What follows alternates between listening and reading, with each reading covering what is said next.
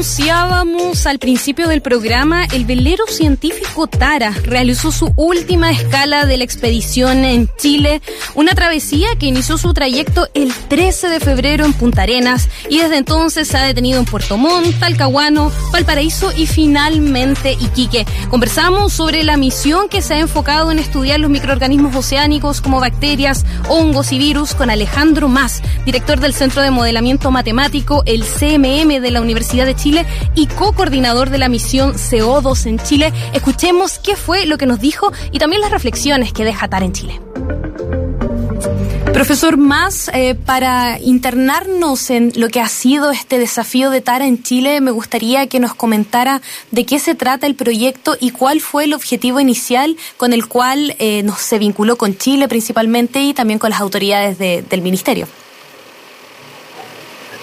Bueno, Tara es un proyecto, primero es una fundación, ¿no es cierto?, que maneja la goleta Tara y que se vinculó con nosotros ya hace más de 6-7 años. Hicimos algunas reuniones en Chile de coordinación científica en Concepción, en Santiago, y desde esa época que estamos discutiendo respecto de temas que son de interés universal, digamos, y tienen que ver, ¿no es cierto?, con la pregunta de cómo el cambio climático, los cambios de las condiciones ambientales afectan a la biodiversidad oceánica y cómo ese cambio en la biodiversidad oceánica, ¿no es cierto?, tiene implicancias en ciertos mecanismos que esta biodiversidad, ¿no es cierto?, o funciones que esta biodiversidad realiza en el océano, en particular su rol en la bomba de carbono. Esa es una pregunta transversal de Tara hace muchos años y los investigadores asociados. Después de eso, Tara, junto con otras 20 instituciones en el mundo, motivaron la creación en el CNRS, el Centro Nacional de Investigación Científica en Francia, del que somos parte como Centro de Modelamiento Matemático, la creación de una federación que se llama GO-SEA, Global Ocean Systems Ecology and Evolution, que lo que quiere hacer es aprovechar los datos que Tara ya generó en los últimos 10 años de investigaciones y expediciones, y otras expediciones del mundo también, que han ido multiplicándose, para tener una visión holística del océano, de sistema, ecológica, genómica, y poder tratar de responder o aportar con respuestas a esas preguntas. Claro, recordemos... Ese es el punto inicial. Recordemos, profesor, también que este velero científico ha estado por cerca de 3 meses en nuestro país recorriendo distintos puntos de Chile. Ya finalmente este proceso está culminando, pero el trabajo de Tara no se detiene y tiene identificado otros puntos específicos, entre los cuales, por ejemplo, se proyecta que recorra el continente blanco, la Antártica. ¿De qué se trata eso? Si también pudiésemos hacer un adelanto también para entusiasmar a nuestros auditores y auditoras a que sigan conociendo de cerca también y siguiendo todas las informaciones relacionadas con Tara. A ver, esta expedición tiene un nombre, se llama Misión Microbioma y tiene 2 partes, ¿sí? La primera parte acaba de culminar, es la parte CO2, así lo llamamos en Chile, la parte de la costa, la parte continental de Chile, y que nosotros esperamos se pueda repetir cada 5 años, no necesariamente con Tara. Después tiene una segunda parte que es la parte que se llama Atlant Eco y es un recorrido de características similares al chileno, pero la costa brasilera, argentina y las costas africanas. Y en esa transición de Atlant Eco entre las costas del Atlántico americano y africano, van a hacer una pasadita por el norte de la Antártica, por algunos mares que han sido muy poco estudiados y donde hay intereses importantes científicos. Esa es la pasada por la Antártica. No va a ser una pasada por la Antártica como se hizo por el continente, ¿no es cierto?, con Chile, con las costas chilenas, es más que todo un poco al norte de la Antártica, en algunas zonas específicas donde hay discusión internacional respecto a la biodiversidad y la relación con el cambio climático. Claro, quizás más cerca de la península antártica, del inicio del continente. Exactamente. Claro, y también una de las zonas que ha estado más afectada y que ha presentado mayores índices de sensibilidad a lo que es el cambio climático también. Efectivamente, y de hecho parte de lo que se hace en la Antártica también tiene un correlato en lo que hicimos en Chile, en la zona de los glaciales, donde algunos gradientes, uno le llama gradiente, ¿no es cierto?, a tomar muestras desde glaciales hacia la zona más salada, hacia el océano, de manera de ver cómo está siendo inundado, para decirlo en palabras simples, por agua dulce y cómo eso cambia la biodiversidad y las condiciones físico-químicas del océano por el cambio climático. Bueno, digamos, ese correlato está en varios lugares de Chile, ¿sí?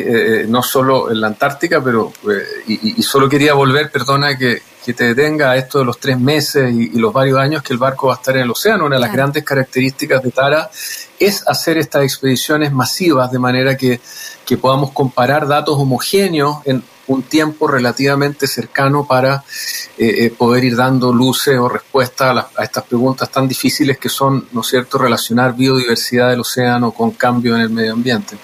Claro, y finalmente también reforzar el mensaje que ha querido dar la ciencia durante todo este tiempo, tomar decisiones en base a la evidencia, en base a los datos, que son finalmente parte de los grandes aportes, no solo el único, por supuesto, que entrega la investigación científica. Para quienes se están conectando con nosotros, les cuento que estamos conversando con Alejandro Mas, director del Centro de Modelamiento Matemático de la Universidad de Chile, también co-coordinador de la misión Tara CO2 en Chile, y me quería detener en un punto muy interesante que tiene que ver con la divulgación científica, porque se ha estado realizando un seguimiento de la actividad que ha tenido el equipo que está en el velero Tara. Se han realizado charlas, también se ha mostrado de qué forma el equipo ha podido realizar su trabajo durante este periodo profundamente marcado por la pandemia, de qué forma también el espíritu de estas acciones buscan conectarse con la ciudadanía, también conectarse con las escuelas, los jóvenes y los adolescentes. Uh-huh.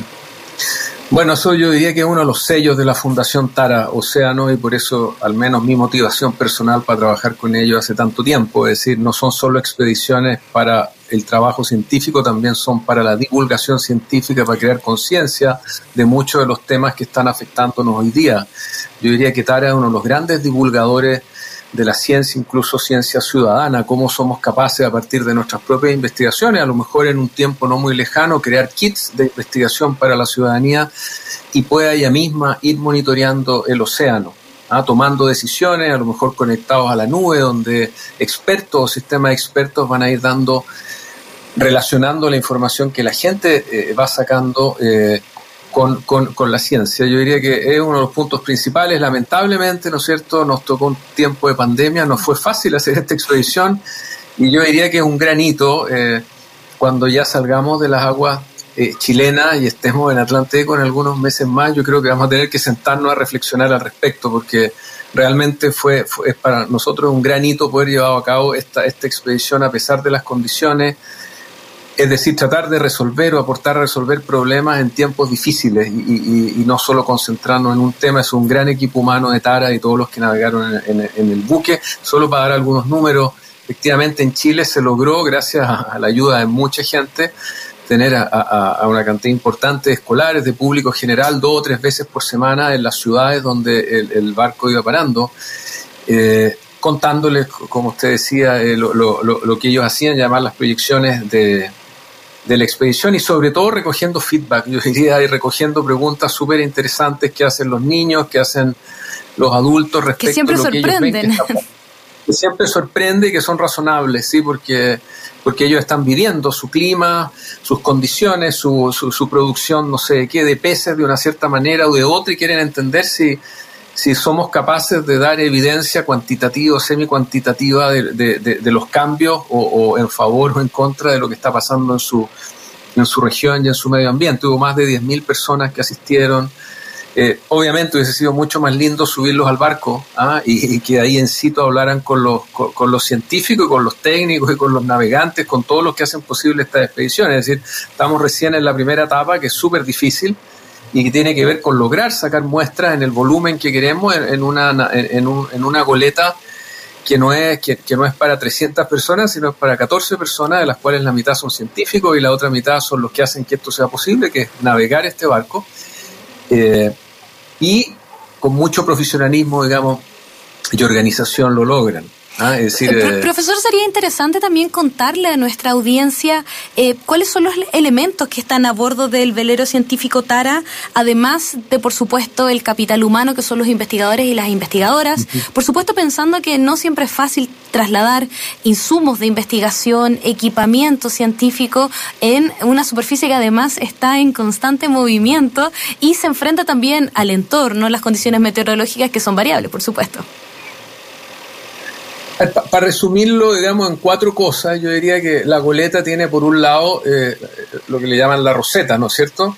Voy a hacer un paréntesis, yo soy matemático, he tenido que entender muchos de estos conceptos, voy a decir los conceptos técnicos de las máquinas más que los datos que de ahí salen, que obviamente hemos trabajado con ellos mucho tiempo, pero esencialmente tienen una roseta en que donde se captura el agua y hay muchos sensores, que es la que se baja en la columna de agua.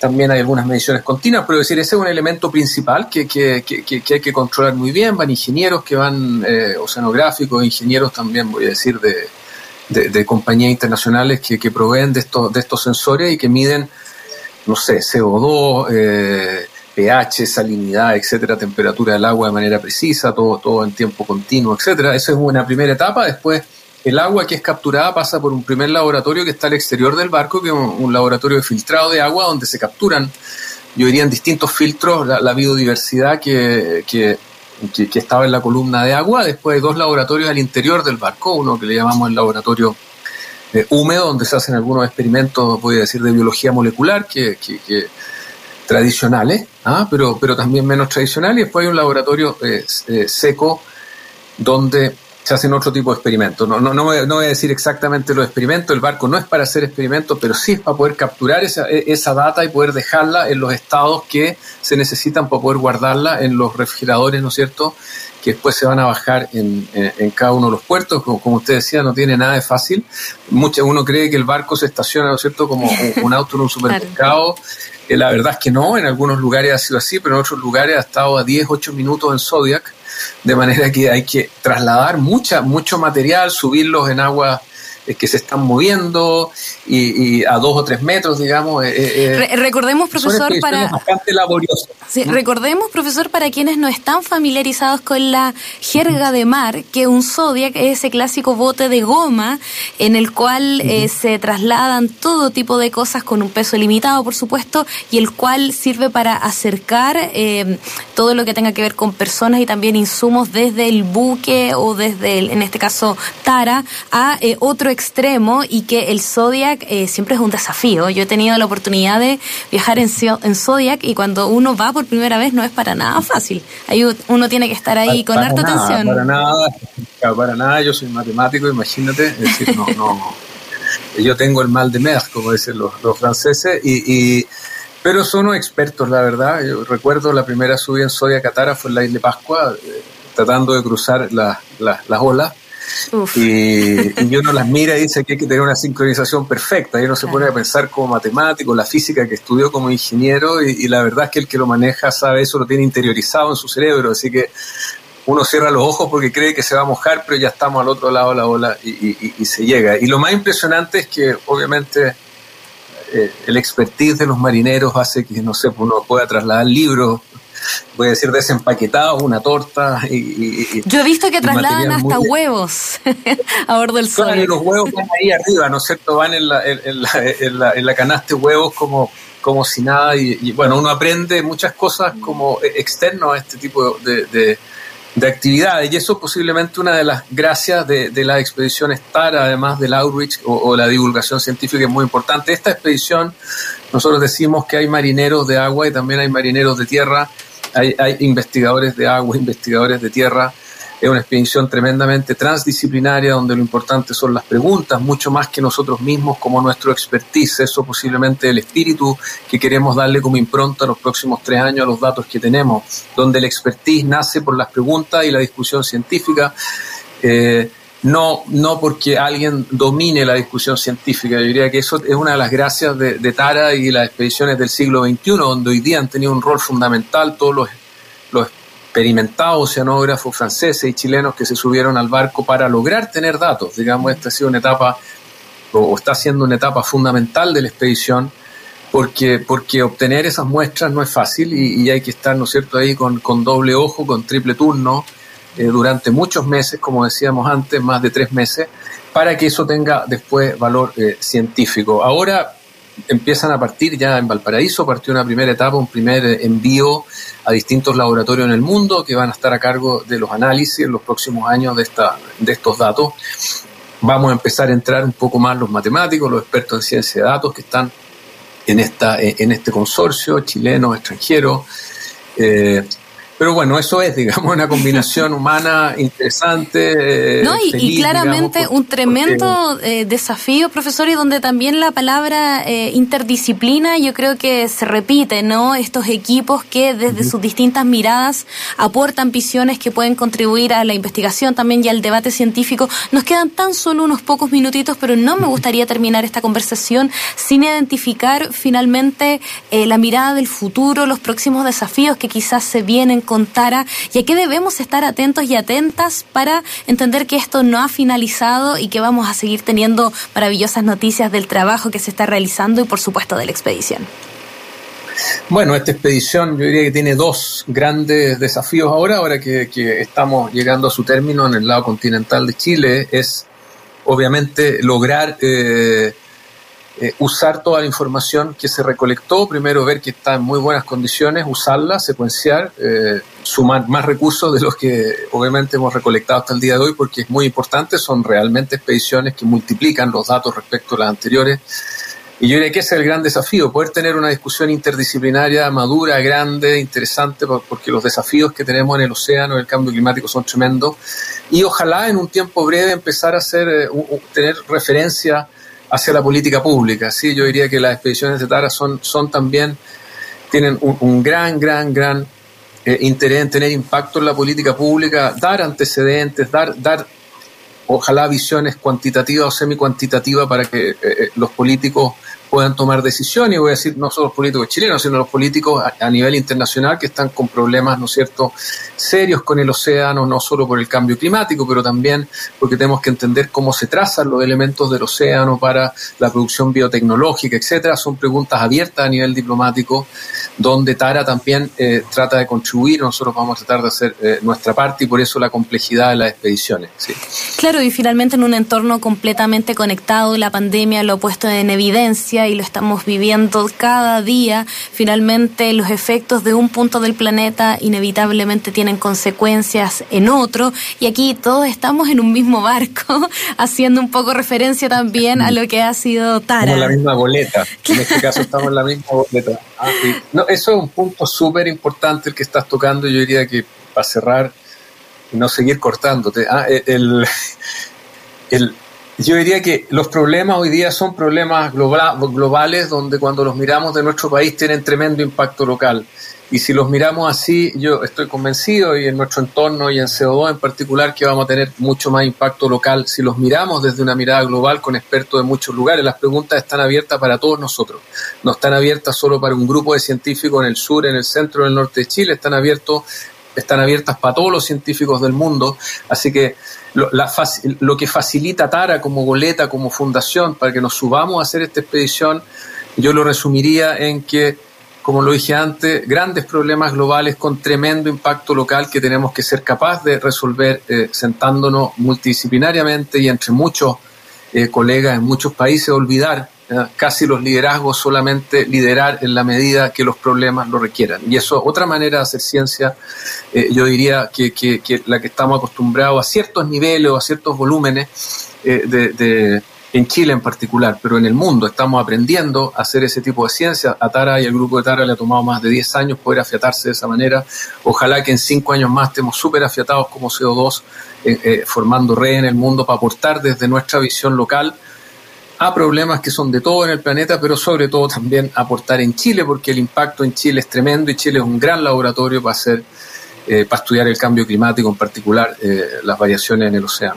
Bueno, entonces con esa gran invitación finalizamos esta entrevista. Alejandro Mas, director del Centro de Modelamiento Matemático de la Universidad de Chile, el CMM, también co-coordinador de la misión Tara Microbiome CO2 Chile. Muchas gracias por conversar con nosotros y con nosotras en este espacio llamado All You Need Is Lab, y por supuesto vamos a estar siguiendo las nuevas informaciones que nos pueda tener Tara de aquí a los próximos días y por supuesto también a los próximos años. Muchas gracias. De hecho, Tara es como el nombre de tu programa. Estamos en contacto entonces. Chao. Chao.